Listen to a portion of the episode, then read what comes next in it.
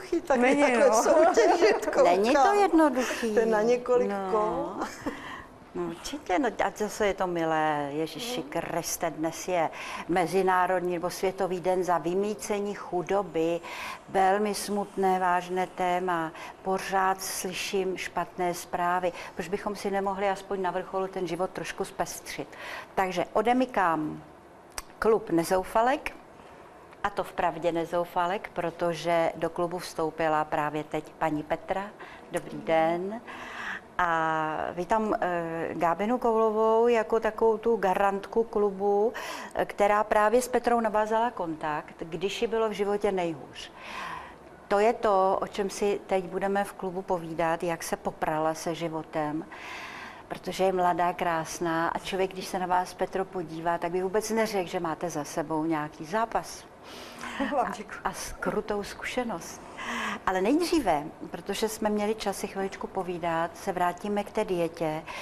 Vy jste teď mm, byla u lékaře, protože vás bolí záda a paní doktorka vám řekla, co? Že musím sundat 15 kg dolů. 15 kg. A do, do kdy? No, říkala, čím dřív, tím lépe, takže Ano. už na tom pomalinku pracuju, cvičím, Ano, ale chce to ještě dietu. tak.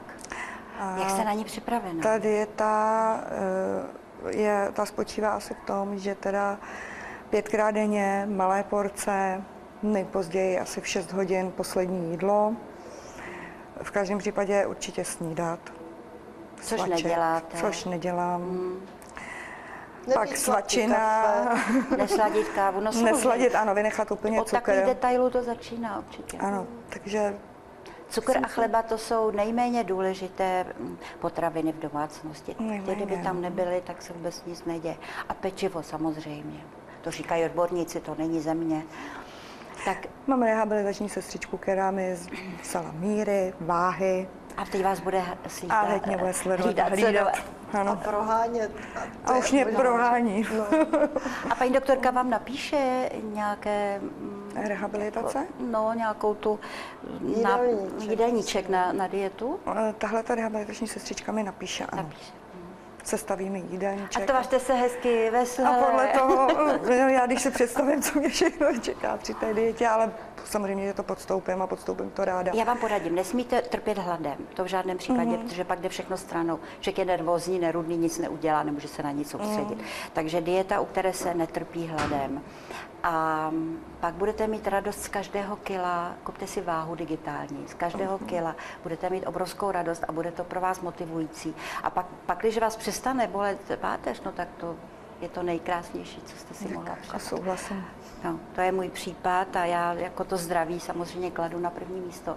Takže proč tu dietu držím, to je především kvůli zdraví a, a opravdu se cítím lépe. Nebudete unavená, bude to fajn. Uvidíte.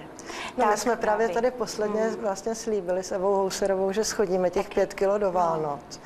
Takže tyhle ty malé porce a tak necháme se Petrou poučit, co máme jíst, jak máme jíst a, a budeme si to taky hlídat. no. Že budete chodit v pondělí, tak to budeme sledovat. No, no, prostě musíme to zvládnout. No musíme, samozřejmě. že máš určitě pravdu, že je to hlavně o tom nastavit si, nastavit si to povědomí, o tom, že člověk chce být zdravý. Tak já ještě musím k tomu cvičit, že. Jednoznačně říkali, cvičení je nutné k tomu. Cvičení. Nejenom jinak cvičit, určitě nějaký sport, Pohyb. chůze. Chůze je pro začátek úplně Určitě. nejlepší. Ano, chůze. Chůze třeba takových 45 až 40 minut denně a teprve potom cvičte. Současně začít s dietou a cvičením, to není vůbec dobré. To nedoporučuji. Tak to už mám zase od odborníků. Už tady vlastně předáváš Tak, svoje zkušenosti. Ano, ano. Gabi, a teď prosím tě, uh, otevři ještě jednou vstup paní Petry do klubu Nezoufalek www.nezoufalky.cz a tam spolu komunikují dámy, které už měly 50 let, co zažili, prožili a komunikují proto, aby se svěřili, aby si pomohli vzájemně vyřešit problémek, pokud se to tak dá nazvat, a, ale i radost, ale také, aby aby se svěřili a aby získali pomoc a aby i ulehčili cestu těm ostatním. Takže dá se to říct, že to může být i jako taková prevence. Být Já myslím, že to je určitě tak a Petra byla tak hodná, že se odhodlala přijít před kamery a vlastně svěřit ten svůj životní příběh takhle, přestože ona zdaleka ještě není na té hranici těch 50 let. Uh, ale její příběh je typicky nezoufalčí příběh, vlastně celoživotní její příběh mm. je takový. A e, já myslím, že mm, ona ta sdělená radost, sdělená starost, e, vždycky to přináší pro ty, e, pro ty ostatní lidi. Tak jsem s příběhem, Petro. Jaké to bylo? Jaké to bylo? Já nevím, kde začít. Je no, to takové od toho... složitější. Mě v prenatálním věku mi zemřela maminka na rakovinu a vlastně se to tak nějak svým způsobem podepsalo i na plodu a na synovi, který se narodil měsíc po úmrtí maminky. A vlastně tohle všechno odstartovalo takový ten příběh, ten, ten koloběh. Hmm. Já vlastně no, rok, to taky to partnerství nebylo úplně ideální. Asi rok potom jsem se hned rozvedla. Hmm. Ale chci říct, že eh, ty si říkala nezoufalky, příběh nezoufalky, že jsou na tom, ano, ale já jsem měla velkou podporu rodiny.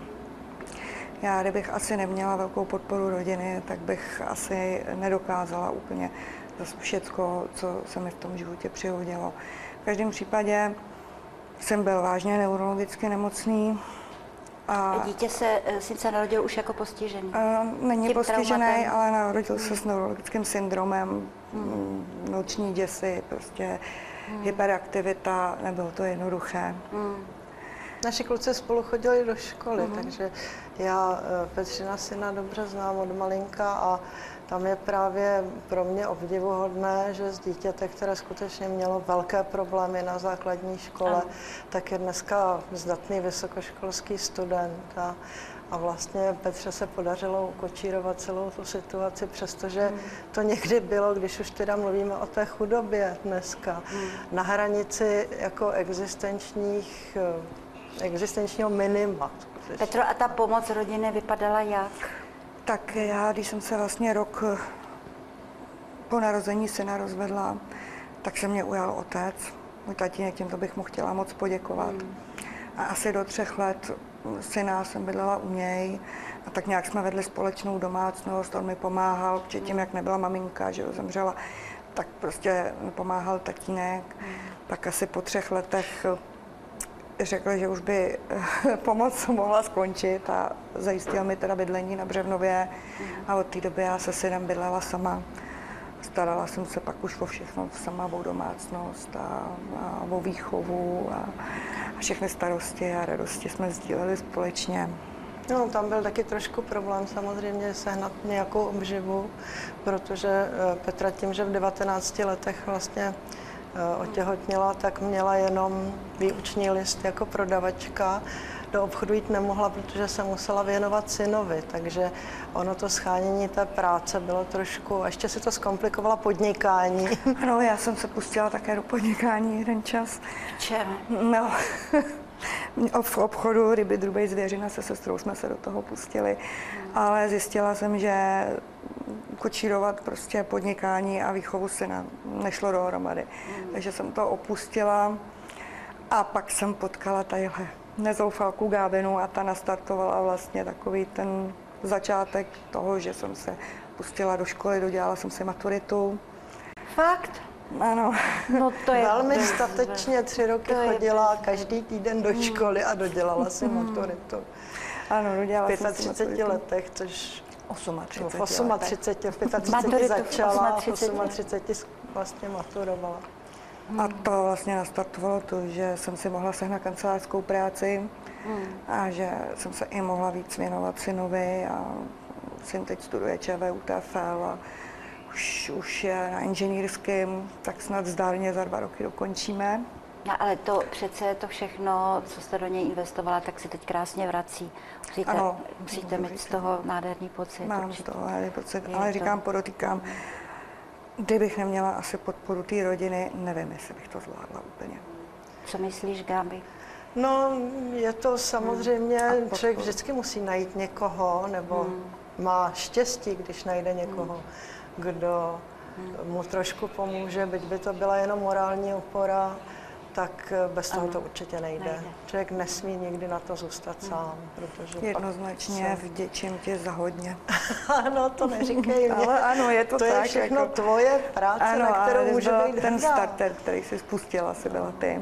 Ale pravda je, že spolu s Petřinou tetou my jsme do ní tak jako drobně šťouchali právě další dobu, že se sebou musí něco udělat a ona to pak jednoho dne v sobě prostě zlomila a šla do té školy a začala si hledat jinou práci. A dneska je to statečná, statečná ženská, která prostě Tak překonala já vidím, sama sebe. já tam v těch očích vidím takový odlesky, tak nevím, jestli s touto už první nějaké slzičky radosti nebo vzpomínek. Tak dámy, nejvyšší čas skončit, ať se nám tady Petra nerozpláče.